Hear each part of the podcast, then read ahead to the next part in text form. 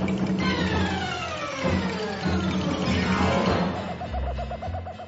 Welcome to the land that's way over, up, over. The skies always sparkles in pollution or glitz. Down in Casmania, come to Casmania. Where fashion meets passion and they start to frown like a melancholy devil in his sad little town. Come to Casmania, down in Casmania. Charles has wires, Helena's in a shell. Lexi and Gottlieb make a crazy boy sell. Down in Casmania, come to Casmania. And Agatha lines up a new job. Archangelo always calls him a slob. Stella Pellegrino has a demon aloft.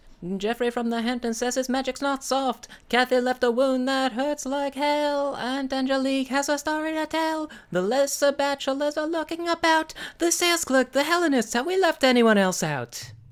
Oh yeah, don't forget Kaz. He puts the Kaz in Casmania, down in Casmania, come to Casmania. We need who? Welcome to Atlantic's Way, under, down, under. The sky's always yellow in rain or shine. Down in Taz-Mania, come to Taz-Mania. Mom's alive, why a dad's never been along. Molly's all fired up, or Jake plays with We need you. Yeah, that's great. Good, good enough. We mean you, I think, is the actual lyrics, but whatever. No, he needs you. Like Uncle Sam he needs, needs you. He needs he needs help. He- is he- what he. ne- Oh, is that what the thing is? yeah, he's jumping out of there like an Uncle Sam needs you. Yes, he is. I've been poisoned, Zane, by um the Looney Tunes. You know, um, Porky Pig. That's all, folks. Like Yeah, yeah, banner. yeah, yeah, The the um the the circle with like the concentric rings of color. yeah. To me, that means Looney Tunes, Porky Pig. That's all, folks. I I have stopped thinking of somebody bursting out of the center of a circle as an Uncle Sam. Would you say that you've allowed media to corrupt you and draw you away from the patriotism of our great nation and its symbols? I mean, it would. It's it's more like I was in like a tug of war away from the patriotism of our nation. okay. Uh, e- equally by the um the advent of sports mania, cartoons, and Im- and my impending uh, sociopathy. It's a three way tie. Yeah, I'd love love to see that uh, that rope. Whoever wins, we lose. Yeah, What was that? Alien versus Predator? Uh, I believe so. Yeah, and Taz. Throw Taz in there. Oh, and don't forget Taz. Please don't forget Taz. This Please do not forget This. Christmas, don't forget Taz. Zane, did you um did you read my message on Facebook? I didn't I didn't check it. Which one? The the one where the DK rap Oh, Welcome to the Fridge. I never realized it was a Welcome to the Bridge riff. Mm-hmm. Or or or send it to the bridge. Come on, Cranky, take it to the fridge. Take it to the bridge. Take it to the fridge. Very good. I, I love Okay. it. Yeah, I never put that together. I don't know if you did. it was kind of like I mean, certainly not at first. Like yeah, it was like the Uncle Sam thing again. Like I just didn't recognize. But speaking of Uncle Sam, the Cartoncast needs you to get yeah, in my mouth. Uncle Taz, ready to uh, ready to uh, deliver a pretty standard Looney Tune fare with a curiously in uneligible uneligible.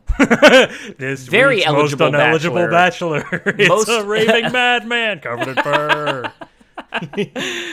um, yeah, Taz mania Mm-hmm. focuses on Taz, who is just he's carrying Looney Tunes around, but he doesn't speak, and that's that's an interesting accent to our regularly scheduled Looney Tunes. and it's tricky because this is a pretty stock standard Looney Tunes adaptation, right? They, they've had a few of them: Tweety Bird mysteries, various uh, various Daffy revivals, etc. Um, I feel like if we had come to this when we had originally planned to back in year one of the Carton Cast. Uh, by the way, my name is Zane.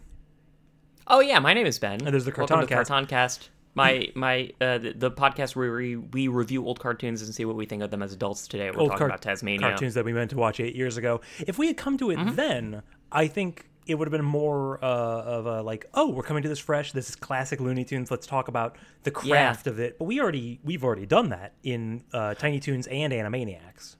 We have, uh, and also, I very recently uh, just uh, went on and slammed uh, with with James uh, watching Space Jam, and so I was already kind of predisposed toward putting myself in the Looney Tunes mindset, Uh huh. which made this go down really smooth. Interesting. It didn't. It didn't. I- I don't on know how after you seeing the heights of Space Jam. To kind of slum it down here with Taz-Mania, down in Taz-Mania. Come to Taz-Mania. It I I think you need to watch Space Jam again to recall what kind of program that was. It's was. always looping in uh, my head.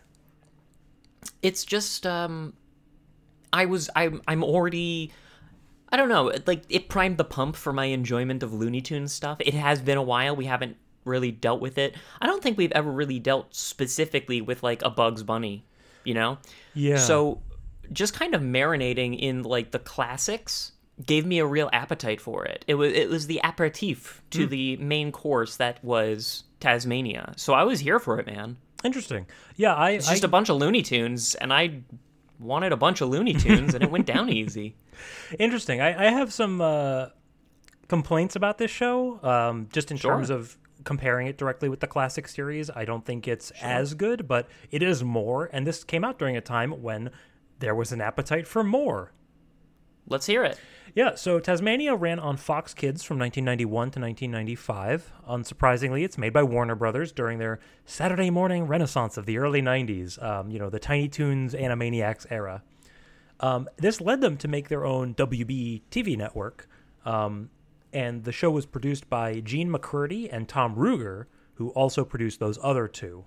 Um, I think so. Unlike those other shows, this did not have any collaboration with Steven Steel, Steven Spielberg and his animation unit. Um, and even though at the time the show tied Tiny Toons for like highest rated animated TV series, um, it didn't have Spielberg attached, and so WD WB didn't give it as much attention. Yeah, and that's pretty obvious. Like why? It's it's It's, niche. Not yeah, it is niche. Like even just looking at the color palette of a Tiny Toons versus the color palette of a Taz. Taz pops less well. It it's less marketable, kind of on its face. I think would be fair to say. Just like if you if you scanned both of them without really even hearing what they're saying, you can tell what the winner is. It's it's less high concept than Tiny Toons. With Tiny Toons, it's like okay, revival for a younger generation. They've seen the classics. Their parents love the classics. All sorts of new characters, classic plot lines with new twists, new pop culture references. Taz-Mania, this is a pretty straight spin-off with perhaps the least relevant Looney Tunes character. I don't know about that. They they have a wide, crazy roster. he suits the 90s grunge aesthetic. I'll give him that. I mean, y- you remember Speedy Gonzales? Like hmm. Taz is better than a Speedy. Like Yeah. that's just Mexico racism. uh, this is Australian racism, which plays a lot better with me with Yeah. the with the critics. good day, mate. Yeah, that's that's the other thing. This takes place in a decidedly non Looney Tunes space. Uh, the the thing that was kind of coming to my mind most readily was Roadrunner and Wile E. Coyote. In terms of the, the like scenery. Yeah, in terms of in terms of the background, like Death Valley, not that dissimilar from Australian Outback. Uh huh. Especially when, like, at a glance, like, sure, there's weird, like, there there's there's microcosms that need to support the sitcom nature of this. Yeah. So every so often you'll get an oasis or a garden or a jungle or something. But but it's distinct Um, from that um like desert valley that Wile E. Coyote Yes. had. This is the clearly the outback, right? Yellows, oranges, and Yeah. browns. It's it's got exotic trees, large stretches of nothing. Like this has a, a strong sense of place, which clashes with the fact that it's also a generic family sitcom, and also the just that they remade Looney Tunes with new characters. It's kind of incredible, actually. Um, that they put It- in all this work. a little shameless, uh, honestly. Mm-hmm.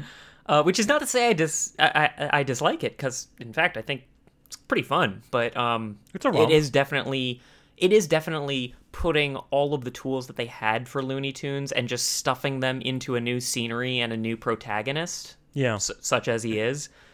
Um, but yeah, let, let's let's talk about it. Yeah, the, the the concept here is Taz, the Tasmanian Devil. Um, he, you know, joined Looney Tunes in 1954.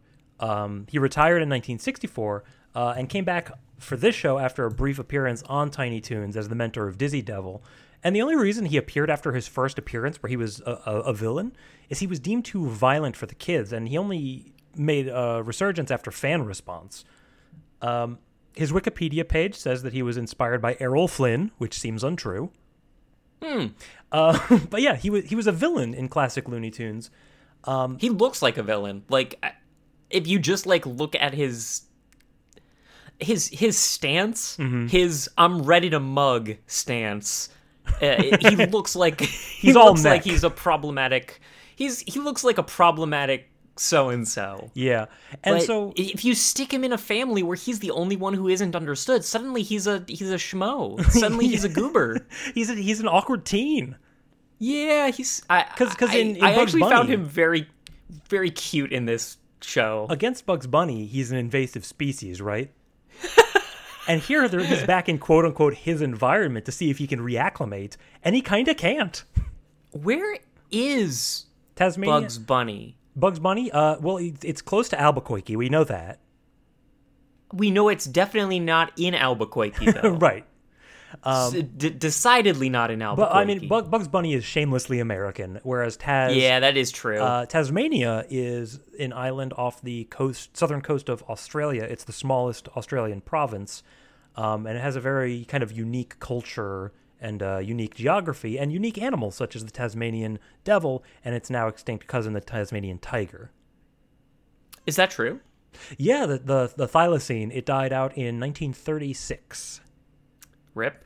and um, Um, so so um, the Tasmanian devil is endangered, and oh, you have some Tasmanian devil facts. I have exactly one Tasmanian devil fact, uh, made up of several sub facts. Um, so They love sandwiches. they're voiced by I Jim know. Cummings. Um, yeah. WB kind of just made up this character based on the animal, which is you know pretty violent. It can spin somewhat. It's uh, it's carnivorous.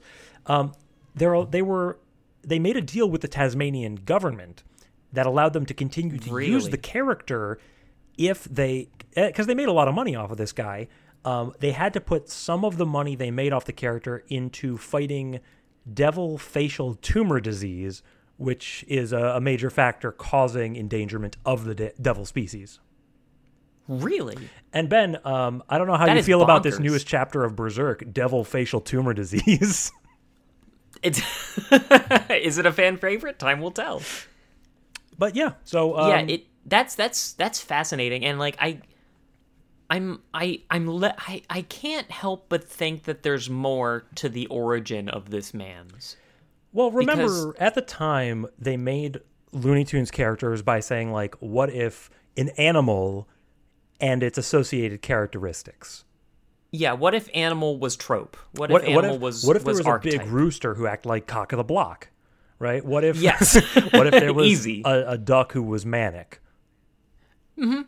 Yeah, and I I like that style of it. Um, I like that Looney Tunes has a space for a fra- a, a, a raging frothing madman. Yeah, and but but the decision to go from raging frothing madman to cute goober teen, I don't understand, but I'm glad they did it. it's curious. It's um, and it's kind of like Taz is ostensibly the main character and the focus of the show. Not a lot to Taz. Kind of. there's not... No, there's very little to him. He's just um he's he is I had a a hard time kind of picking apart the character of Taz. As you said there's not a lot there. I was trying to figure out how much of that is because he's unintelligible. You He- know? he, does speak at times. I think it's more just like he he's not an interesting character. like Scooby. Doo.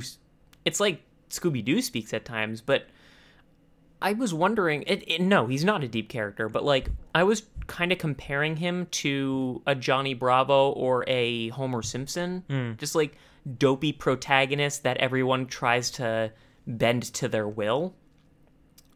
And I was wondering how much does it hurt him to not be able to be the one who tells jokes? to not have And agency. I don't think it hurts.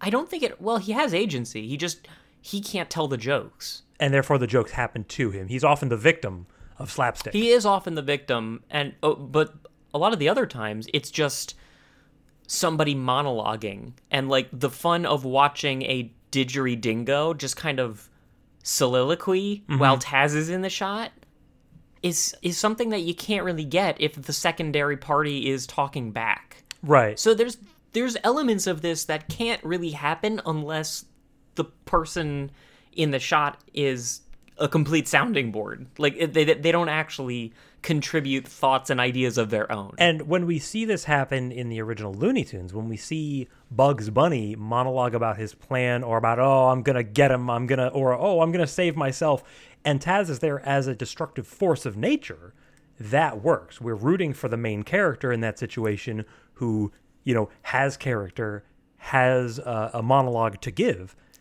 To put the emphasis on Taz and have main characters kind of rotate around him, it, it, I found it harder to care about any of them because the focus is supposed to be on Taz, and there's nothing for me to love.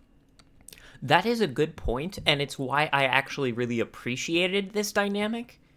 Because you you put Taz as a villain to Bugs Bunny, and you have a good guy, bad guy kind of thing. Mm-hmm. You put Taz in relation to a number of insufferably British like side characters. There's not really a good or bad there. It's just annoying and stupid. And that opens up the door to completely abandon the hero journey that you would need to have in a pro tag antag Can- show. can I- You can just have hijinks and slapstick and funny accents and leave the rest in the gutter. Can, can I make a parallel I wasn't expecting to make? Absolutely. One Punch Man. Okay, We- I'm I'm I'm curious. right? We have this blank slate of a character. We have people monologuing around him, people with a lot more stake in the verisimilitude of this environment, and our main character who just can solve the problem or, you know, doesn't need to be in this situation, might as well not be here, really. Um, and just uh, uh, the, the focus is on everything else. I didn't. I wouldn't. I wouldn't say that. The comparison that I kind of made watching Taz was Kid Radd. Mm-hmm. Because what you have in this sitcom-heavy plot line, like just listen to the intro. It talks about his, you know, his colorful cast of friends, his family that doesn't show up, all of the classics. Kid Radd, one of his kind of main intri- intrigue points at- at the beginning of that um, that webcomic was that he is a hero, you know, on paper. He's he's he's a hero sprite that is forced to live the nine to five. Yeah, the fish out of water story. And that's kind of what Taz is in every element of his life, whether he's trying to get a job or whether he's, you know, um, you know, um, trying to explore. Whatever he's doing, he doesn't really fit the surrounding territory very well. Right. And and watching him this this id try to negotiate the niceties of a 15 50s suburban lifestyle is is I think where the core of the comedy comes from. Yeah. So so there's two kinds of episodes here. It's kind of Rocko's Modern Life in that way. A little bit. um, victim You know, of he- society. like Chameleon Bros. You can see the Chameleon Bros victimizing Taz really easily. oh yeah, yeah. He just doesn't know what's going on. He's he's out of his depth, and they're willing to use him. it kind of fits our original conception of the show, which is a normal show and then this guy. yeah, this fucking guy. kind of like how they did with cousin Skeeter. Pu- puppetry is a whole different. It's a whole different basketball game. So there's two different kinds of episodes here, primarily. Uh, the first is a slice of life suburban family with his normal mom, dad, brother, and sister. And then there's Taz, who's this gangly teen who's not fully house trained. and so you have a normal sitcom plot, but also you got to bring your weirdo brother along. yeah, what if a tornado had a family? is is is kind of how it how it articulates a lot of the time. And then the other half are these uh, much more like classic Looney Tunes inspired, like, you know, Elmer Fudd hunting Bugs Bunny. You have Yep. somebody who wants to defeat Taz or capture him or observe him, or, or Taz is an, it's an object of interest. Um, but because because both that he is a dangerous force of nature and also that he's just a guy, um, slapstick antics happen either to him or to the people pursuing him. Well, and and this is like kind of related to the fact that he's a force of nature, and he just doesn't fit whatever the other characters are trying to do. Yeah, he's like barely in his own show. He's yeah, but like the other characters will like try to have him, you know, um, paint a house or something. Yeah. And because Taz is a barely house trained toddler, you know, he's going to eat the paint and start belching paint clouds. This didn't actually happen, but it could have. I I'm seeing Nothing's it. stopping it. yeah. Um, and that's that I think is equally important in those. Let's bounce off of a colorful cast of characters. All those colorful cast of characters do kind of fit the setting. Yeah. And Taz is this X factor. Yeah. It it's like they have a setup, action, and resolution, and then they've just swapped out the action with, you know, this this guy. This guy. So we're, we are Yeah. spending a lot of time with the other characters, but the payoff moments are are the Taz X factor, and I think that there is a, like a lot that you can get out of that. I don't know that you can get four seasons out of that. No, you you there's it's pretty sharply limited, but remembering the era in which this came to. Sure.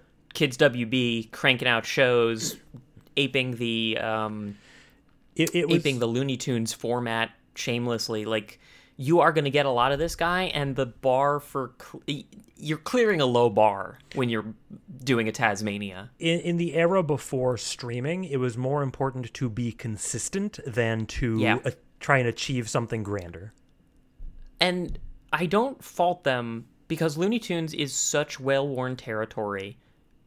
Voice actors, animators, music, score, everything. You've seen it before.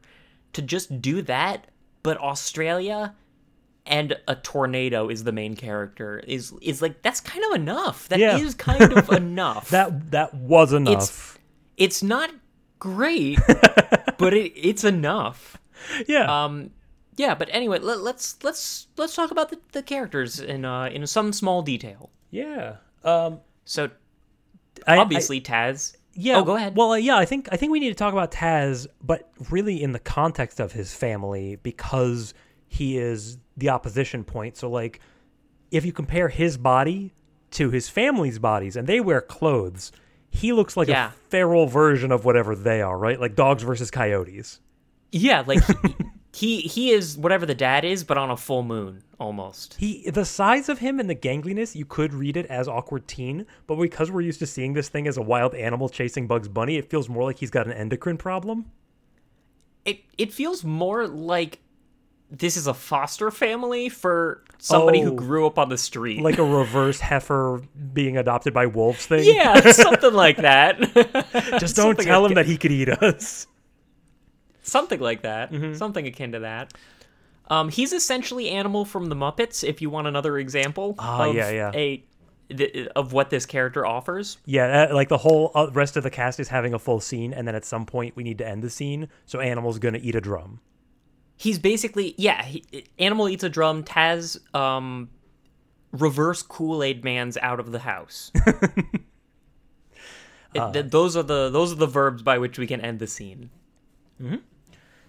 Um, Um, yeah, and and we kind of already stated most of Taz. I am interested in talking about his family. yeah.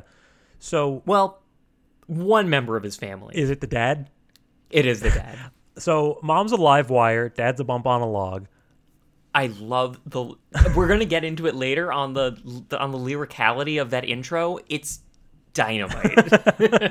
and you can't understand the words the first time around like that that cl- like cut in that clip part of it where they say that and without Yeah. knowing that's what the words are takes a little bit to realize Taz-Mania, comes to Taz-Mania. Mum's a live wire, dad's no a log. Molly's all fired up, or Jake plays with a dog. there's a bump on a log and it's also filtered through an Australian accent, which is an important quantity to this show. yeah, So, yeah. um so his dad is uh hugh devil i guess yeah, I don't. Uh, th- I think their last name is Devil Tasmanian or Tasmanian Devil. So, so Taz weird. Tasmanian Devil. um this is a bing crosby impression like like shameless Bing Ac- Crosby impression um by uh, Maurice LaMarche, who is just selling. Yeah, and by the way, Warner Brothers property in the early '90s: Maurice LaMarche, Rob Paulsen, Jim Cummings. There they are. the the one two three It's just- punch. It's the Animaniacs again. It's great. so this this is uh you know standard like uh, you know, a boy's gotta gotta learn some responsibility these days, and yeah, Dexter's dad is pretty close as well. Uh, Um, they were all kind of the same.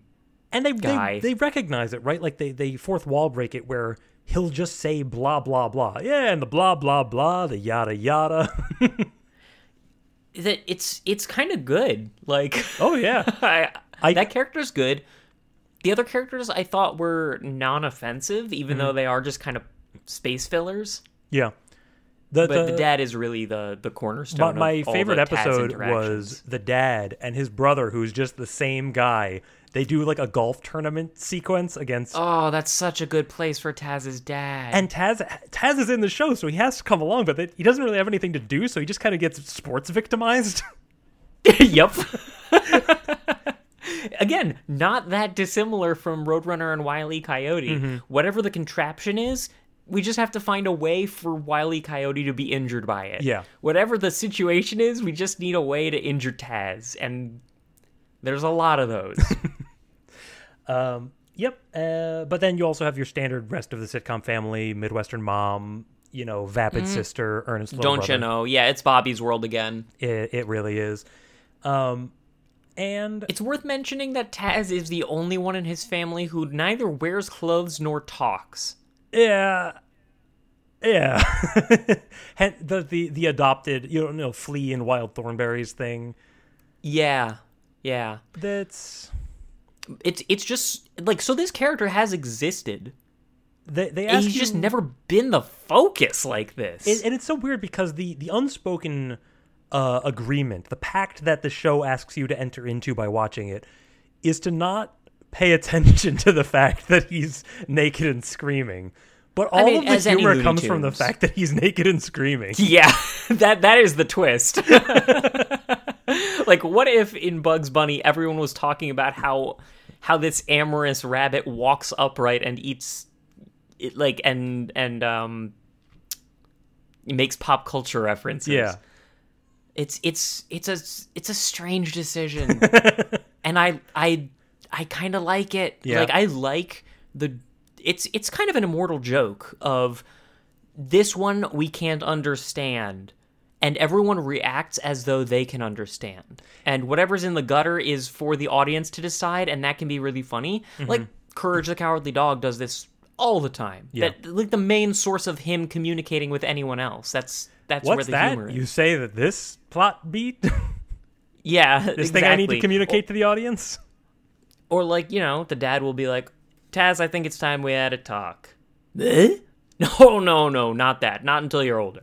You know, just, the the you fill it in with whatever the joke, and you're laughing right now because that's a perfectly well told joke, Yeah. and Looney Tunes knows how to make these jokes. It's it's ju- they're just swapping the wallpaper. I'm I'm just I'm just amazed that they went with that specific construction as the basis of a 65 episode show. yeah, it that's a lot of episodes for that joke. yeah. But they know how to stretch. Um, they, they're the pros. Let's talk about let's talk about some of the other characters, I which is honestly didn't see very- a ton. I didn't watch it's the lot. very definition of satellite characters. Like they Yeah. show up once every three episodes, like clockwork, and they are pleasantly shaped, manic, intellectual weirdos for the most part. and there's enough of them, and they show up individually infrequently enough that the intro just has to tell you who they all are and It what their reminds you, yeah, it's like Baccano. Like, like don't be You're gonna forget if we don't tell you. Up. Yeah, um, I actually liked a fair number of them. I think Didgeridoo Dingo, who is played by Rob Paulsen, is, you know, he's he's kind of a, I don't know, it struck me as like a scam artist who's always trying to use Taz to further his own ends. Sure. Uh, I like the Platypus brothers, whom are some form of Daffy Duck. Yeah. If you made them brothers, more or less. Yep. Uh, there's there's a couple humans every so often. Uh, they are again just like they they talk more British than you would expect. Uh, the the main the main dual the main duality that you get from Taz is civilized to uncivilized. So everyone we pair him up with has to be more on the ball Right. and the accents of British and Australian do a really good job of that. Yeah, and and you'll notice when you were describing some of those characters that your your reference point was Looney Tunes, and Mm-hmm. it does feel like they had to remake the whole cast of Looney Tunes from whole cloth to make this work, and that's again a weird choice because you didn't have to make this show, um, but like the, like Yeah. Bush Lad, uh, is just Cupid. Wiley Coyote. Oh, oh, you mean um Wendell T. Wolf? No, Wendell T. Wolf is Woody is Woody Allen. Like they they Oh, change enough right, that's up. um, Yeah. the, the They- Gators they- are they mix and match The. Gators are a two person Elmer Fudd. The pig Yes. looks like Porky but acts like Daffy. The Kiwis are Tweety birds. Like they they remade everything with this just like Australia filter. Zane, how much does the Australia filter do for you? Enough, Enough is I, that's exactly where I'm at. right? No, and, and enough is where I came in on this show. Again, because I was just, I was tempered by watching Space Jam, so I was already like, sometimes Looney Tunes can just kind of be there, and it doesn't need to be a particularly good show beyond that to sate my needs. So I was, I was kind of already ready for it to just be enough, and that was good enough. Yeah. And I think the fact that they had um, characters using conceits that they were familiar with, so they didn't have to think too hard about plot structure, but these are new characters, so we can get weird with them and do wacky voices, like, it's extending their mileage, which is something that you need when you've rehashed all of this in the past. Yeah, I agree. Um, I also think that the other characters, their proportions relative to Taz are very useful in determining what the relationship should be. Sure. Like their posture is usually straight. They're standing up straight, like for Didgeri Dingo, for example, and he's. You know, he's got good posture. He's enunciating, and Taz is all hunched over and shifty-eyed. and that's a joke in you- and of you can- itself. you can tell what their relationship is just from the still frames. Yeah, honestly, really, really good physicality. And honestly, you can tell And most again, of their personalities just from looking at their character models in the intro. and they're not new is the thing so They don't gotta the be. phy- we already know that these these we already know that the physicality works Yeah. we already know that you know hunched over maniac and posh upright guy is a match made in heaven just look at statler and waldorf like we we don't have to have more than that Right. it's um yeah so i i ended up with just enough is good enough It, it does feel that I did way. I did specifically really like the Didgeri Dingo character, but mainly just because their proportions reminded me a lot of Calvin and Hobbes. Mm-hmm. Um, and Yeah. also because Rob Paulsen is a treasure. It does feel like in order to stretch this soup, they had to dilute it with other elements. Um, you know, the, the the Looney Tunes of it all, because Taz can't carry it for too long. That's where the the sitcom family comes from. That's where the fourth wall breaks come from. There are a lot more of those, I think, than in classic Looney Tunes. It's getting much more into the uh, Animaniacs territory. It is. It's very. It. Like There's they a were lot on of the their way episodes that there. the episodes that I saw did wink at the camera with some regularity. I remember there was an episode where Didgeri Dingo was taking Taz on a fishing trip. Mm-hmm. Don't worry about the nuts and bolts of it. Sure. Uh, Taz gets attacked by sharks because again, there's no hero or villain. Uh, these are just characters what physical comedy can happen to, and we just get a bunch of reaction shots, like you know, like ooh, ah, I don't. Uh, let's let's just fade to black. You're you don't want to see this, and then Yeah. it just fades to black because yeah. in the uh, in the golf episode, they uh, you know they do a hole and uh, and they're like, "Ooh, are we gonna have we gonna have enough time to to play this whole game before we got to get back home?" Well, I think this is a good time for us to cut to commercial. No, no, no. We'll just do a sports montage here. Enter into this like like amusement park ride and we'll go through and we'll watch the montage and then we'll arrive at the 18th hole where oh we're all tied up everything is gonna hang right on this one putt Nice. No, that's really good. yeah they're, Um, they're open can- about it Yeah, I don't think that there's any element of this show that is reaching beyond its grasp. Yeah it, And it, it aims at the is- middle It it does. Boy, howdy, is it aiming at the middle. So I think with that in mind, we should kind of comment upon the places that it hits and partially exceeds the middle and places where it hits and sort of fails the middle. Like we we recognize that everything just sort of works. yeah But Are So- there elements that work better or worse? The sitcom Family Beyond the Dad is not that great. Yeah. Um, and the t- these aren't Looney Tunes; they're just shaped like Looney Tunes, right? Yep. So the character work in general is a little weaker. The thing that I think is is maybe hitting above its weight class, as we kind of articulated earlier, is the setting. Yeah. It looks great. And, you know, Yeah, this is a good looking show. Aus- Australia is kind of a, you know, uh, the common cultural conceit of it is that it's a, a very dangerous place. Full of Steve Irwins. Yeah. and so uh, you can do a lot with that. There's a um, there's a an episode where Taz and his brother, his brother. Okay, let me see if I can remember the the because like it's such a flimsy. Watching Zane trying to remember Taz the Tasmanian Devil plot lines is is a treat, guys. his his brother got another merit badge so that he could become the next level of scout. And for some reason, he has to go somewhere, and Taz has to accompany that him, and they can't like drive; they have to camp their way there. I, don't- I is there know. something more 90s than than than merit badge sub, uh, uh, uh, sitcom plot line? There's so many, and they do like the oh Taz, you were gonna fall off the log into the waterfall. That's my first merit badge is that that I ever got was swinging off Same- a vine to get that. Oh yeah, save a save a Tasmanian Devil. Like the overly specific merit badge Yeah. joke is one that also always works on me. I I'm realizing talking about this that I'm a very easy sell as long as it's Looney Tunes. So um, the highlight here is they're they're in the dark, they're scared. There's like a monster that they're afraid of, and they're wondering about what it is.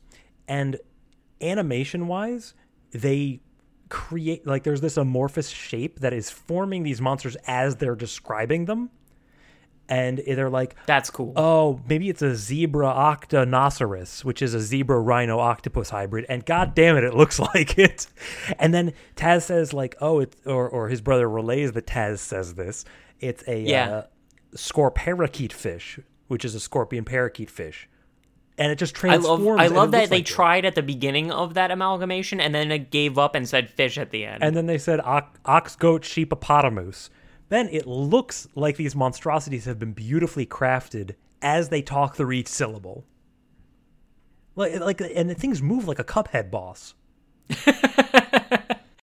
so, so, like, compared to normal Looney Tunes, where you are limited to, let's say, a guy with a gun, or a guy with two guns, or uh, Wait, a good guy with a gun? uh, uh well, he's hunting wabbits. Uh, that's kind of amoral. Yeah, I suppose it is. Uh, Yosemite Sam is certainly not a good guy, but there's only so much you can do with those model wise. Australian Outback, you can bring in all kinds of new characters. The monster quotient you can do a lot with, and I think that like the Yeah. the, the way that they move and uh, create new stuff in this environment, that that's that's above its weight class. There everything that like because everything is a is a weird copy of a copy of a Looney Tunes, you Mm-hmm. you might expect that everything looks kind of slipshod. It doesn't. Everything's really pleasantly shaped. Mm-hmm. Um, and it I, I think that it's like a good use of talent in the animation to like make the characters behave in a way that sells because they don't move the backgrounds at all. You know, like the backgrounds are pretty static, And that with the works- exception of like whatever terrain Taz is tearing up. Again, that works here. Australian Outback, wide open spaces. In a Bugs Bunny forest, you have to repeat the background because you're much more zoomed in, and there's a lot more that should be going on. Yeah. I'll also mention, you know, it's not all outback. There are buildings and the like. Everything here kind of feels like these are the first people to set foot on Australia after a terrible accident. Yeah. like They're- they're All of the buildings, they it everywhere. It feels like bedrock. it's an you know? invasive species. Oh yeah, bedrock. Yeah, because like every houses. every building is like a bunch of uniquely shaped quarry rocks just perfectly kind of nestled together with no mortar. because they know they have to split the difference between this is a standard sitcom and these are wild animals. Yeah, So yeah, like yeah, yeah. the the rooms and hallways in the Taz household are hewn from cracked stone, but there's just Yes. a refrigerator and a cabinet, and there's like floor tiles, but they're set they're scattered at random. The- all of the doorways are irregular shapes. Yeah, which they should be. But like, think about this: there's levels of gradation in the Taz household because Taz lives in a cave.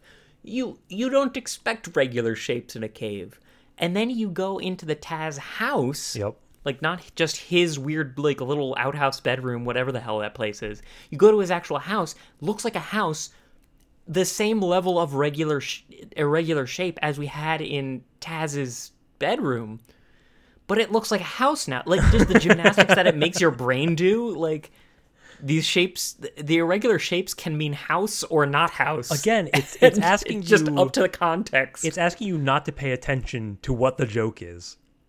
yeah, yeah. Just let it kind of kind of be there. Yeah.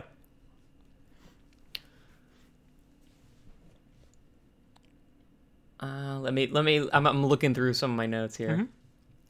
Yeah, I, I think the things that are based in the Looney Tune craft are refined, and those are where they're where they're doing well. Um, the movement of the characters, you know, it's not like this isn't the Family Guy era where they stand stock still while you're talking. Everyone's kind of like loose and and chatting. Um, Yeah, they're they're not the anime style. Only the person talking is the one who's moving. They're they're there's usually two people moving. Yeah. Taz and someone who's trying to get on Taz's bad side in a weird way. And you need them to move because that's in, in the Looney Tunes. That's how they're communicating. Well, in the Looney Tunes aesthetic, the orchestrated music follows the movement. That is an important part to the feel that that makes each scene pop more than just a scene where characters are talking. That's true. I will say, it's not that the backgrounds are entirely static because Taz has to break them. Yeah. I had a hard time. You, know, you know, you, you you come across this thing in games and TV and stuff every so often. Bombable where, wall. Yeah, where there's like a pile of rocks, three of which are distinct, and the rest is a discernible pile. Those three are gonna get thrown. Yep. You know, everything else is so it's very easy to discern what's a background and what's not. Here, everything looks like a background until it's blown up. Like there, Right. you can't really. It's hard to Destructible environments. it, it's hard to guess and like that might be important for the the flow of an episode it's it's kind of hard to guess what is taz going to tear through Right. which is a pleasant surprise by me Um. so uh i did uh want to also point out that the fact that we have australian outback and sitcom and burgeoning civilization in the loosest sense means that you really can have any kind of plot and it doesn't matter. You talked about golf courses. I saw a hotel. They had a treasure hunt. Like it, it doesn't like everywhere is open. This isn't the Tiny Toon Adventures where if you need a specific thing, it's got to be either a class or in the grounds or Right. Go Go Dodo has to transport you to the wacky dim- dimension. Right. um, but at the same time, that groundedness, that that inability to leave the outback, um, or this this manufactured outback that they have, it limits the kind of stories they can tell. Right in Tiny Toons, they were messing around with the f- like the form, like the medium, not just the plot. Yeah. And I Yeah, think they were having classes on how to go rigor mortis, you know? it was experimental in a way that this is, um, you know, uh, New Coke. what's it's it's new it's reverential of the source material it's a new coat of paint Yes, it's a it's an old, it's a new twist on an old favorite. sure much like new coke or when they brought zima back Oh, you must have been so happy. ben i can't even get into it One thing that I I kind of noticed watching this, and this is something that maybe doesn't register if you're just watching Looney Tunes writ large. Mm-hmm. Weird Al was prescient in a number of ways. okay but but but none so accurately as the draw of food, the primal draw that is the food-based plotline. ah You you can really see in this like the the reverence with which they craft a particularly juicy hoagie or you know Thanksgiving dinner. Like all the food kind of pops really well, and it's it's a fertile ground for make a plot happen, but with food. because we need to see food as taz sees food Yes, everything has to be through the um, the animation lens of a starving man on a desert island where everything is a hamburger, even if it's your friend, especially if it's your friend, Yeah, and you get know that delightful.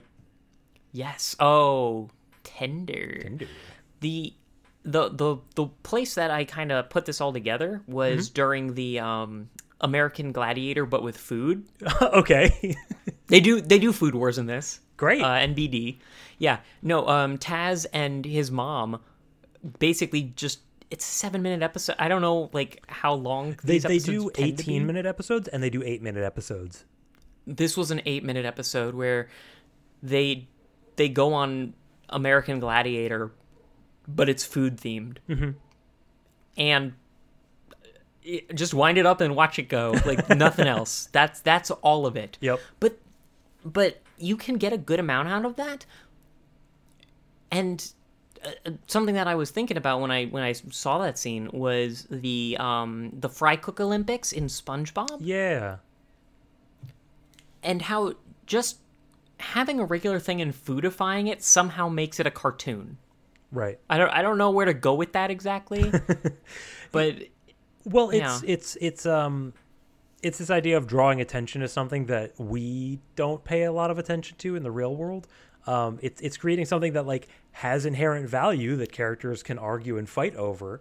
Um, in a way that kids can understand and it, and it's funny because like like oh we're fighting to the death over a juicy burger is funnier than we're fighting to the death over like these stocks a million dollars Yeah. yeah it, it just works better because it's not squid game Well, it could be squid game you're making it sound like a squid game Yeah, well, in Australia, it's like giant Squid Game. It's Oh. very different. yeah you got to escalate Yeah, Yeah. It's just it's just the one guy um, fighting a hundred thousand smaller guys. Yeah, and I think um, this this food Olympics uh, murder murder field uh, draws attention to the the part of this show that I think dips below the level of quality for Looney Tunes, where Sure. they know how to write Taz as the victim of slapstick violence. And they Yes, also they do. they also know how to write fun fourth wall breaking show with you know moderately good dialogue. They, they don't know how to do those two things at the same time. No, if if Taz isn't the joke, the other person becomes the joke, and Taz becomes very uninteresting. And if we were going to have a physical thing be the joke, Taz be the one to do it. So all the dialogue has to go to the other characters.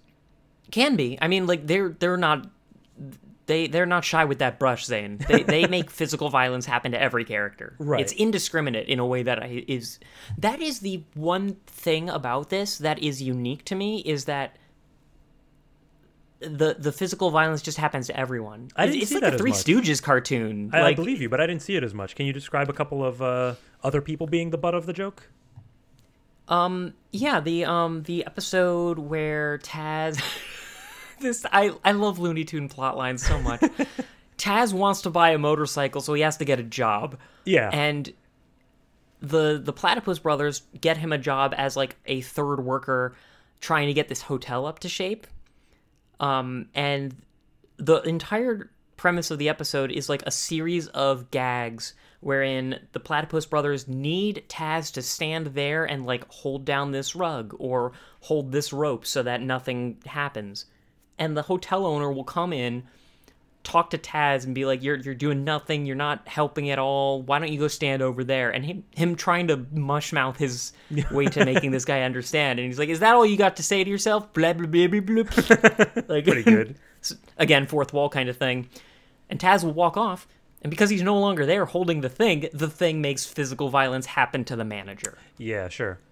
so and and i saw that happening in a couple of different episodes i i think that taz is neither he's not clever enough to be a protagonist but he's not mean-spirited enough to always be the victim Sure.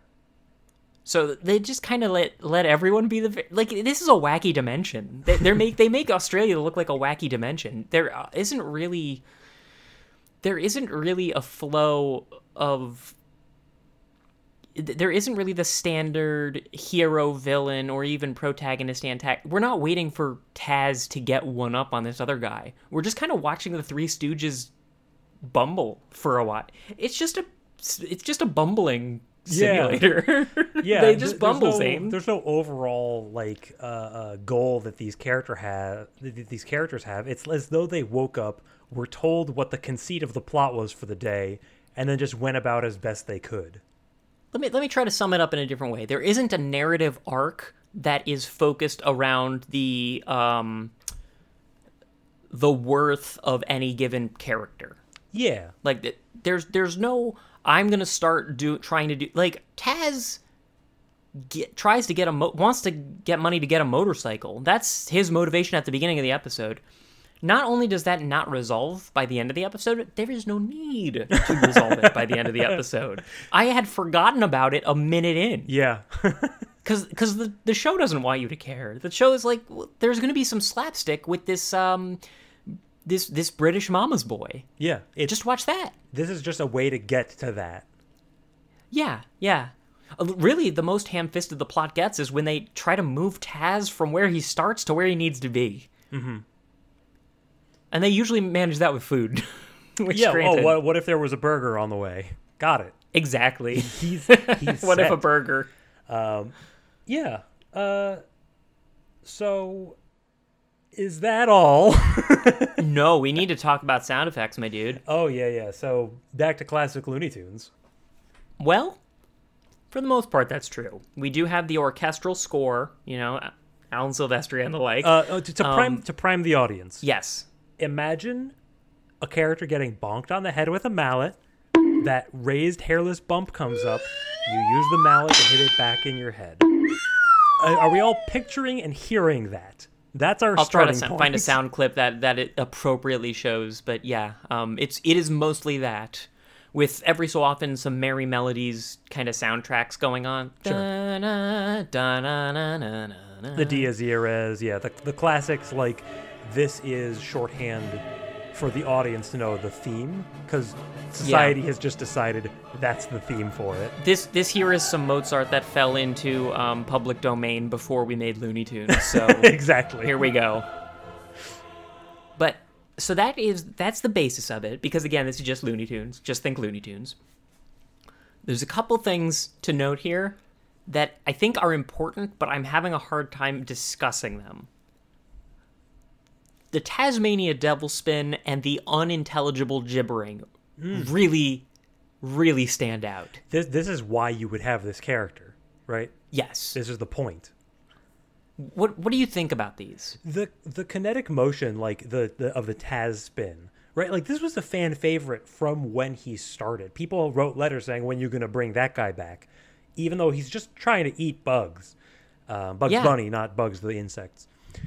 And so, like having this, you know, tornado Kirby ability move, Yeah. just like you can feel that he's just barely under control himself, let alone anybody Yeah, else trying to maneuver. It, Oh god, the cyclone has this amazing kind of um trying to catch a half full water balloon inertia to it. Yeah. Where like he, he's got very loose control over what's happening and and You're driving on an icy God. road and you have to steer into the slide. yeah, there's something it. that isn't that isn't normal physics with him. yeah. Uh, it sold so well, and it looks incredible because like it's just kind of a a, a a bunch of limbs and eyes circling around as he kind of gets revved up. Yeah. But the the sound design on that spin, like I have a Pavlovian reaction. I get I get a a a, a nostalgia erection whenever Taz is splintering apart a tree and you hear the paper shredder going overtime right. like you hear the, the the whirling dervish of his spin and then he interacts with something and damn if it doesn't sound like the spin combined with a wood chipper. It- Yeah. it's so good. And and they um you know they they put care into it to show that this has the power to go through walls. You never question that. Yes. Well, I mean, all the walls are like sheet rock in this also. So like Right. it's it's really a testament to how powerful they make this thing sound that it's never a doubt in your mind. Yeah. This this blender man. Yeah, I I cannot say enough good things about the sound design of his spin. Mm-hmm. His dialogue I think it's doing semi the same thing, but like a little bit less fluently. Yeah, this is Jim Like, Com- Jim Cummings, right? Like the the, Yeah, the, the it- proper heir to the Mel Blanc or or the The Frank Welker throne. the Frank Welker kind of yeah. He he's operating in a very similar space, um, where it's it's an animal, but it's not one we know. Yeah, and I don't love his voice. It like fits well enough. The thing I was thinking is that it really plays with that theme of this is basically a wild animal that we have tried to domesticate, mm-hmm. and, and so he can only really talk in these like slavering growls of uh, and and and raspberry sounds. Yeah.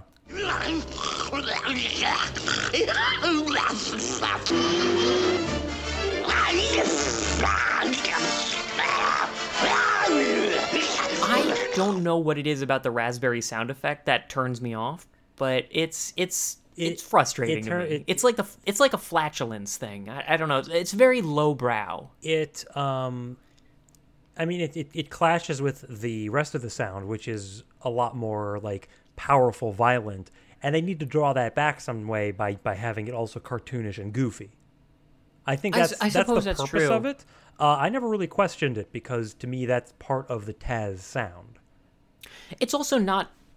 It's not unforgivably anti Looney Tunes because Yeah. it's essentially the same thing as what Elmer Fudd does. He's like he just does other dumb guy sound effects. right So it's it's not particularly different. I guess it's just, you know, on just a reaction level, hearing somebody blow a bunch of raspberries over and over. Eventually, I'd want to smack them. sure so, and that does happen here. Um, just don't don't have a ton to talk about him um No, he. This is a pretty straight putt down the Looney Tune road. I did have a couple more like music and sound elements I wanted to talk about. yeah absolutely Uh, you said that the dialogue was good. Did you have any particular like? Uh, I mean, a lot of it did come from the dad, but a lot of it is just you know your regular fourth wall break where uh, you know the.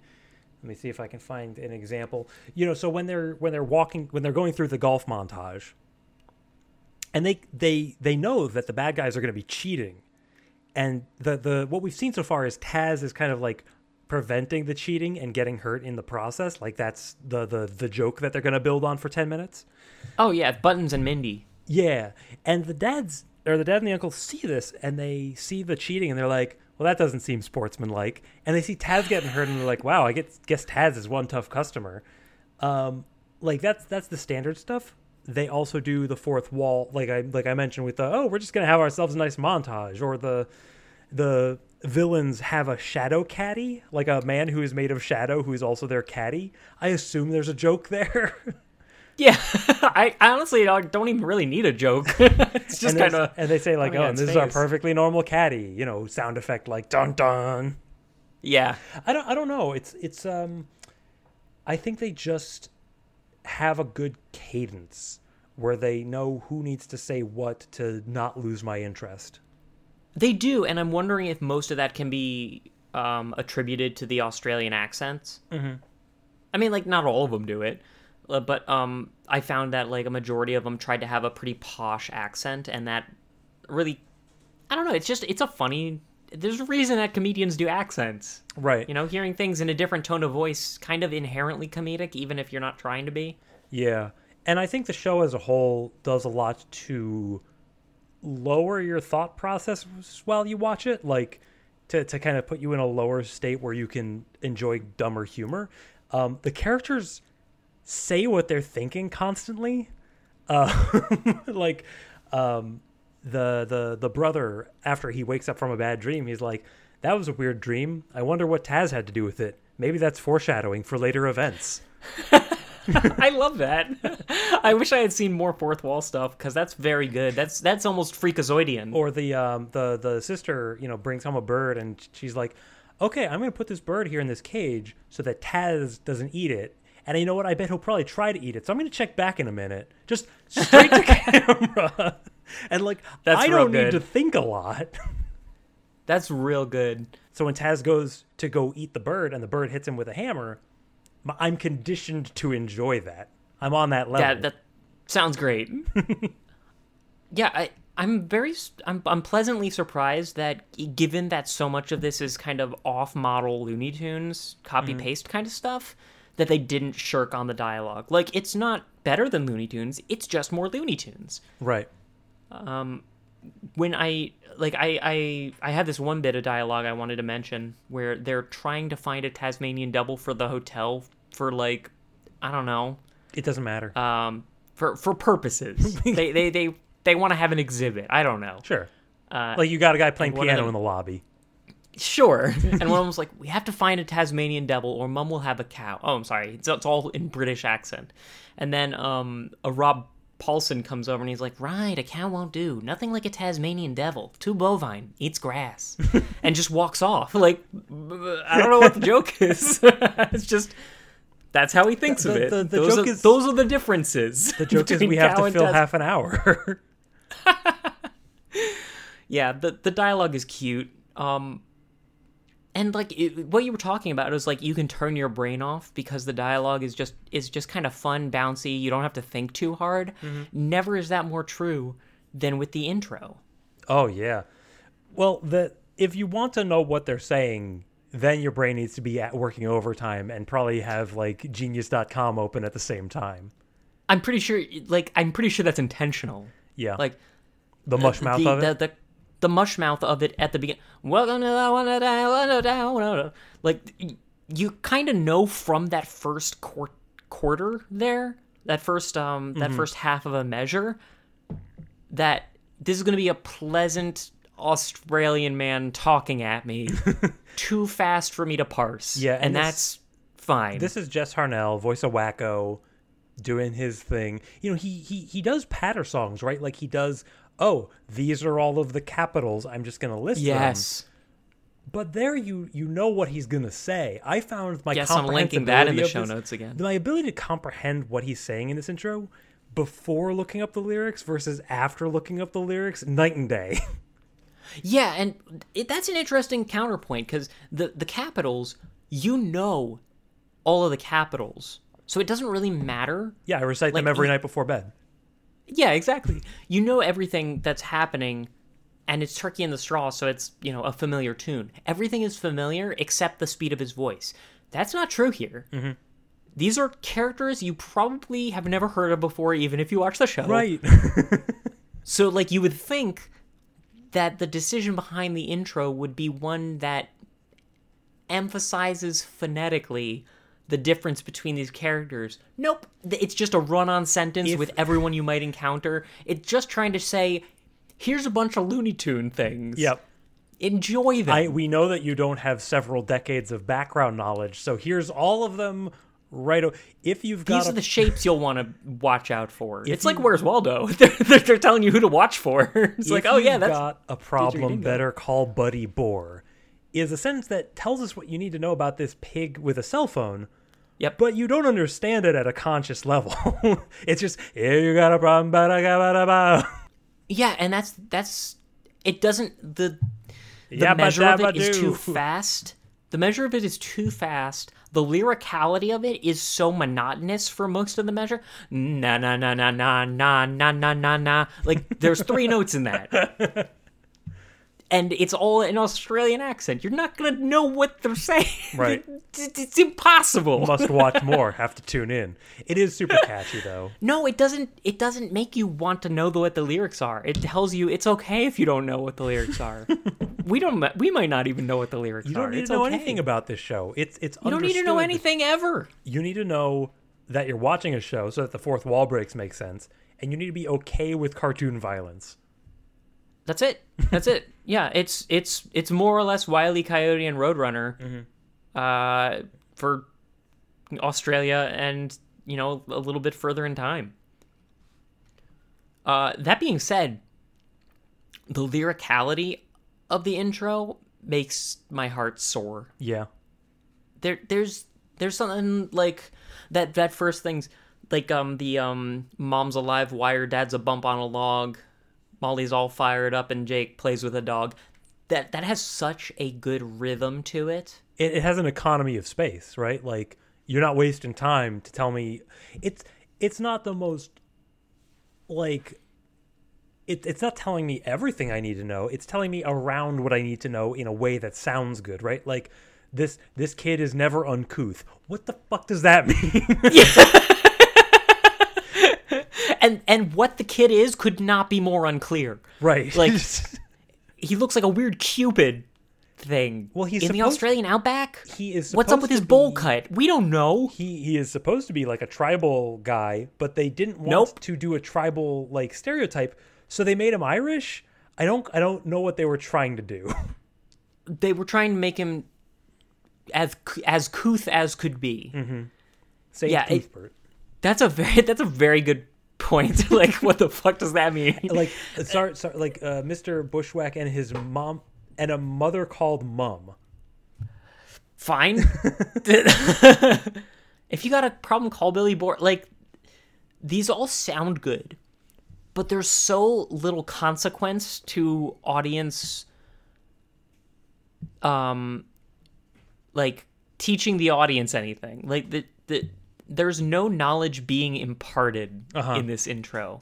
It's It's, just feeling. saying a bunch of characters. It is just a feeling, and like they know that they're not trying to give you anything other than the names of the characters and having them appear during the song in line with the line that is saying the name of the character. So like mom mom's a live wire, she shows up, dad's a bump on a log, he shows up. Like whether or not you know bump on a log from like oh yeah, bump on a log. Like it, it, it that could be anything. Yeah. like it might not be bump on a log. Or We know don't know what that phrase means.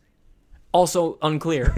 Um i don't even know if it would have been clear uh, in the 90s what, what did bump on a log mean in the 90s we we see him golfing.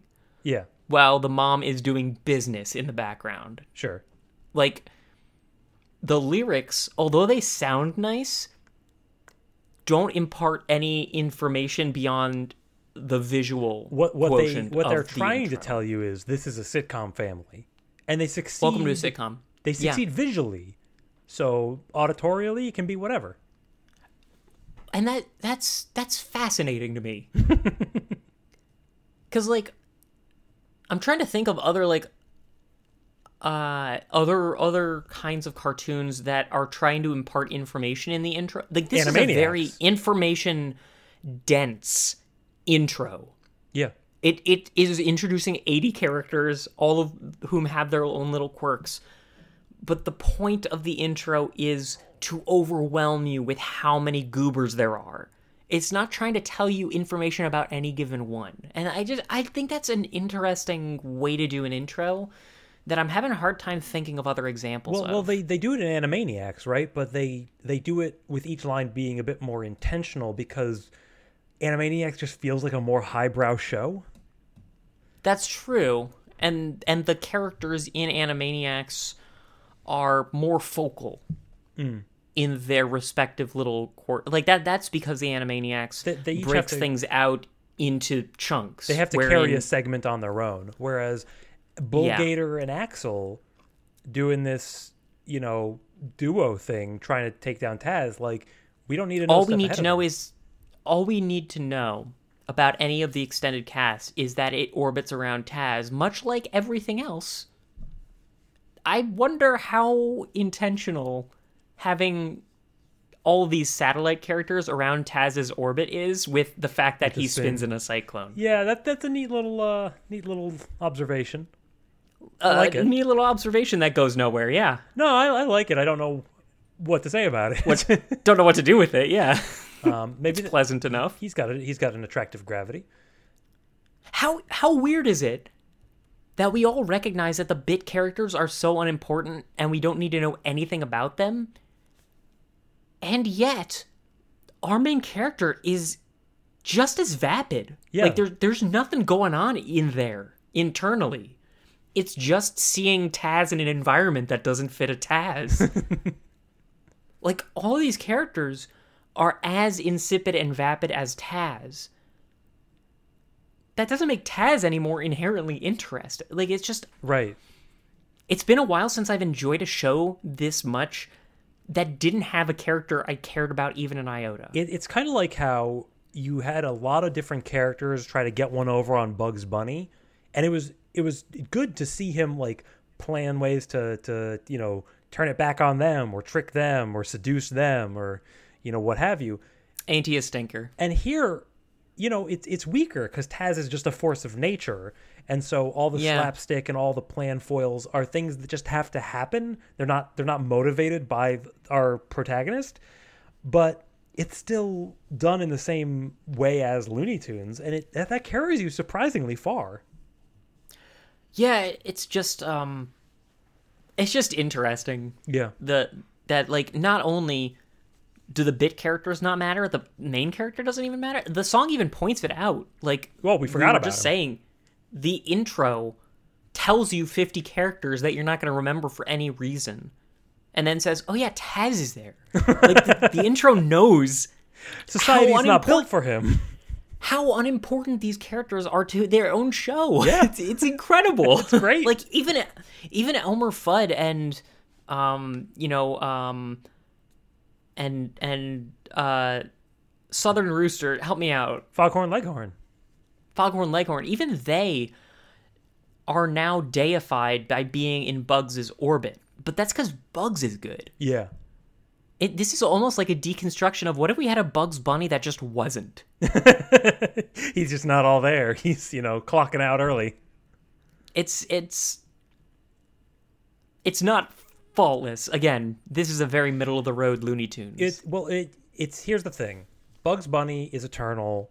He is enjoyable by kids of all ages for the slapstick and by older people for the wit and the reference and the parody. Taz is aimed much more at that younger audience and the you know the dad doing funny lines that's for us, but it doesn't have to be complex so it isn't. yeah, yeah, I guess so. Um, It's just it's just so weird. I guess It, it is For- weird, and I've I've struggled with how much like time we've had to fill about it, given that there's not a lot to say, but also that we still don't really understand. we're it. struggling to define it. Yeah, it's it's just Like- something. Can you think of another show with as little appreciation for the depth of its main character? Like you have to go pretty far back in the roster to get to that. Like you have to go back to like Tom and Jerry. Even Popeye had a little bit more going for him. You know? Yeah, This is just an extraordinarily vapid, vacuous thing. yeah. You you don't see this. No, it doesn't. What? What? Kirby. Kirby's a character I- where things just I happen mean, to we- him.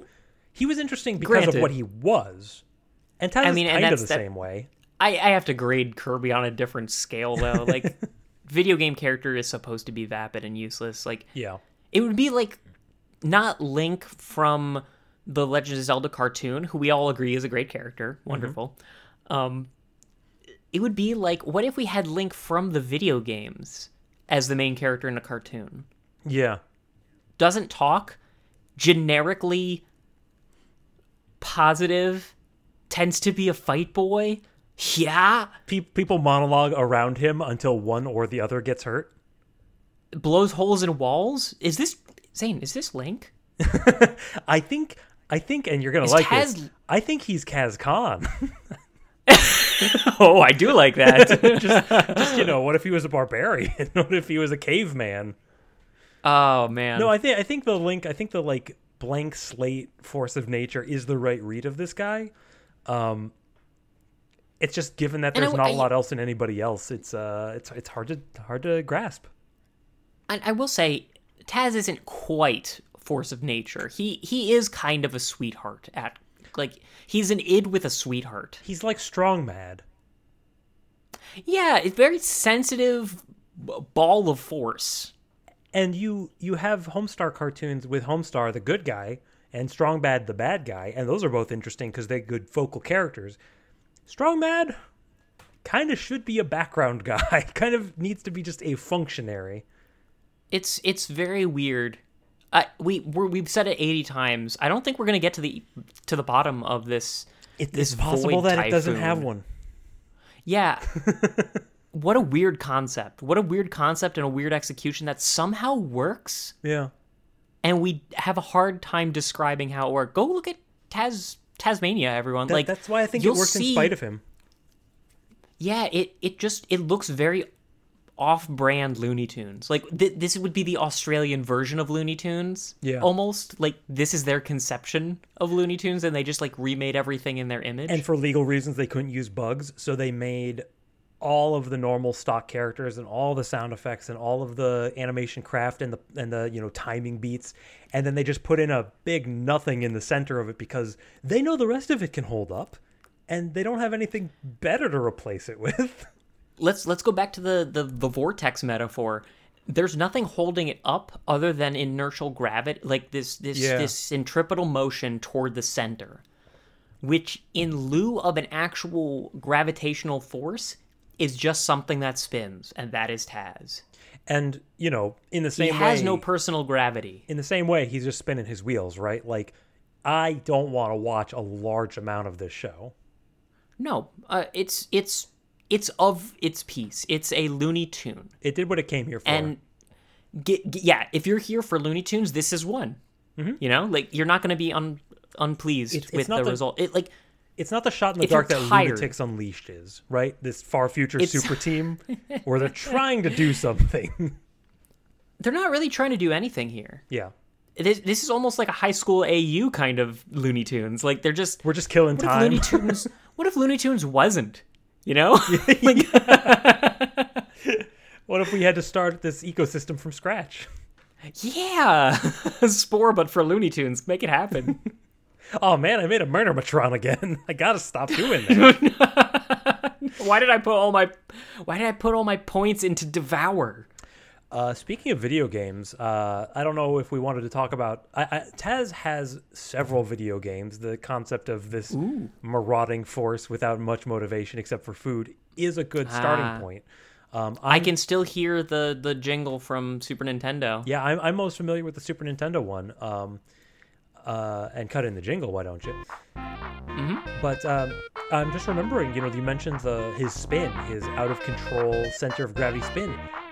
Using that as a move in the game, It you has such good kinesthetics. you just move in a direction you cannot handle. Yeah, and and for the for the listener, it's essentially like any Nintendo era racing game. Yeah, you You run know, forward you just and you run out the bird. track. Yep, run forward, catch bird. Uh, arrows exist, pits exist. Repeat. Mm-hmm.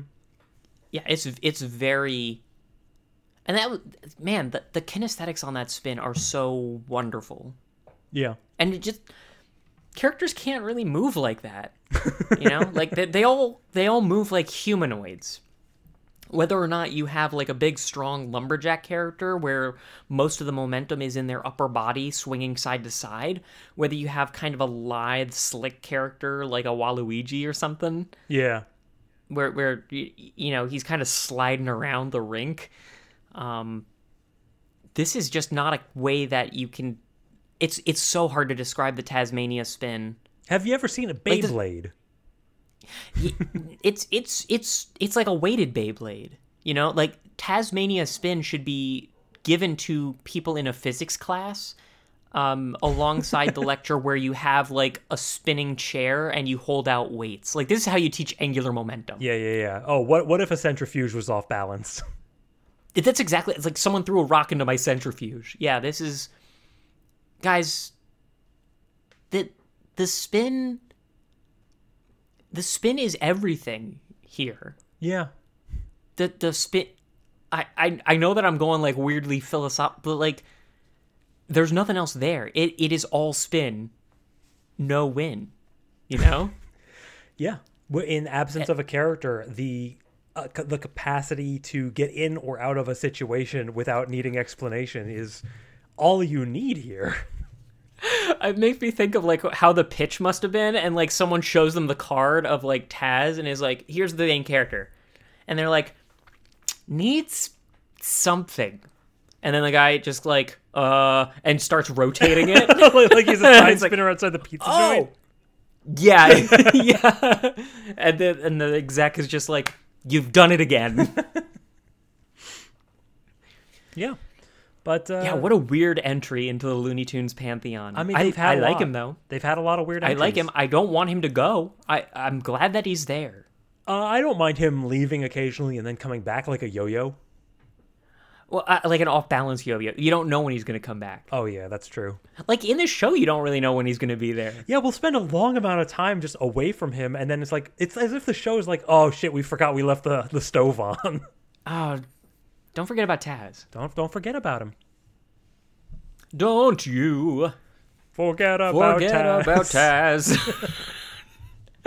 I think that we're done. Yeah, it- Uh, let's wrap like up this done. very fast, uh, very Chaotic. unwieldy episode. Yeah. So, um, yeah, Zane, did you watch? Did you enjoy it while you were watching it? not as much as I was hoping. Like I remember being excited for it many years ago and uh, was kind of expecting there to be more, but at the same time, I kind of always knew there was a limit to what you could do beyond good Looney Tunes. Yeah, it's it's got a high floor, low ceiling kind of kind of problem. Yeah, Um, I think that I have a lot of nostalgia for this simply because of the the way my brain kind of lit up with the intro with those macaques cawing and the toucan flying away. yeah. It, it's a nice intro. It's a nice aesthetic. It it draws you in, but it doesn't have a lot to keep me around. Um, I think if we didn't have the baggage of having wanted to check this out previously, I would have pitched like, you know, a different Looney like Tweety Bird Mysteries. Uh, what what if what if somebody was constantly trying to eat Columbo? You know that kind of thing. No, this is. I mean, like, granted that that that is that's valid, and we should do a like legit, just we straight. should do a Columbo Vor podcast. Yeah, there you go. What we should do an actual like Bugs Bunny and or Daffy Duck or something because or, or go I am. even further back and see the Merrie Melodies. We could do that. Like there are things that we should probably look at just because they are they are pinnacles. They're, they're pillars that Sure. are that are used as the foundation of all Western animation. Yeah. Which we haven't done yet in Looney Tunes. We kind of walked, we kind of negotiated around the sidelines. We've done a Popeye, This we've done a, a- Fantasia. This is the other pillar. it. It well, we're not at the other pillar. We're this is like this weird nega pillar. Like there's. Which, which is which is a new Pokemon. It's I believe a, a ghost caterpillar. I'm not against that. It's yeah, uh, no, it sounds pretty good. Check out uh, Pokemon Crimson. Pokemon Spatula, Pokemon Mania. Yeah, I don't I, I don't know what they're up to yet. This is an interesting one because it's Looney Tunes, but without the good characters or, or without the the specificity necessary in in your craft. Yeah, like just take off-brand. all of take all of the flavor of Looney Tunes and then just throw it on some nouns in some place. just just take it and throw it into random part in Australia and this pops out. There there's no construction beyond just regular Looney Tune and I think that's very interesting just that the IP of Looney Tunes carries so much even when you don't have a worthy vessel. Yep. Yeah. Um, I did enjoy it. I was happy to go back to it. Uh, I'm going to be singing the theme song for days. Well, it's pretty good. Um, and Yeah. what uh, what about the theme song of the next show we're watching? If it has one, Zane. which it kind of doesn't. It's Robot Chicken. what was the one after Robot Chicken? Yeah, uh, you can ask me about that. Okay. Uh, well, Zane. I'm a I'm a bad podcaster. I always forget this part. Um, well, Zane, next time we're gonna be looking at something whose theme song I only vaguely remember. Uh, Robot Chicken. Yeah. Also animal related in only the loosest sense. Yeah. What if what if instead of this show where we're not you know messing with the medium at all, what if we only messed with the medium but had jokes that were just like hack '80s comic bits, Yeah, just like all medium, no message. Yeah, yeah. Um, which you know that was the style at the time. Indeed, much like that sentence. Yeah. Took me Sorry, I'm in a, t- I'm in, a, I'm in the, I'm in a Taz hole. I'm in a T hole. Oh. um, might, might, might take me a while to come out. You you want to put some balm on that, or you're going to be in T pain. I don't know what that joke was. Can we move along? I kind of liked it though. I'm upset. Auto tune it. I'm gonna look up T Pain now. He's the auto tune guy. oh, is it? He's one of them. I don't know the things that you know. All right. I don't know how you pick this stuff up. It's either through Power Rangers or Survivor, and I don't care to know which one. Uh, Zane, what are we doing after Robot Chicken? Ben, after that, we are going to be looking at a show uh, in the grand history of WB animation. For our Wait, is it 200? Are we up to it- 200? It's our 200th episode, and one that did get the love and attention of Steven Spielberg. Oh, E.T. It's time. Great animated feature. You know, we always do. You know, the this action comedy superhero, great animation, great fun. Uh, we're gonna watch Freakazoid. Freakazoid. Freak-a-me. Freakazoid is Freak-a-me. Hula Girls. I have so much appreciation for Freakazoid. I'm not going to be able to contain my enthusiasm, nor should you, audience. You can go to our website, cartoncast.com, uh, at fancybat.com slash cartoncast, and leave us a comment on either of those shows on our contact page. You can go to Apple Podcasts and leave us a rating or review. It really helps us out and validates our existence. And more than anything else, tell your friends about the show. And I didn't mean to have like WB property just a couple before our big like to episode 200 WB property, but the fact that we talked about how the musical stings work and how the like timing of it works and gets back into that sort of It'll feeling. be useful grounding. And then, you know, given this in the Space Jam episode, we're probably not going to touch WB for a while. It's gonna be a bit. It's gonna be a little- unless we just want to make a fucking year out of it. Ah, just I'm all alright. Looney Tunes all the time. Okay, yeah. There's only so much No, you can you- do with you- it. You've seen once, you've seen them. Like this is arguably one of the better properties to do it for, just because it's so damn weird in Yeah. comparison to all the other Looney Tunes. Mm-hmm. Um, but yeah, thank you for joining us. And uh, Zane, anything Taz related or otherwise to send us into the closing music? Uh, I don't think we mentioned enough how weird it is that he pops out like Uncle Sam and the the intro says "We need you." Did, did we did we address what that's about, or did we just raise it as a question? No, no, we we addressed it to the same degree the show did. It, it Fair. just yeah. they don't pay the writers enough. I don't know. Just we Like- need him to pop out of something and deliver his incredible catchphrase. yeah, the Putty Patrol. That is strange. It, it's like they blew all their budget on the majority of that intro and then just ran out of it. Mm-hmm. That's all, folks. That's all.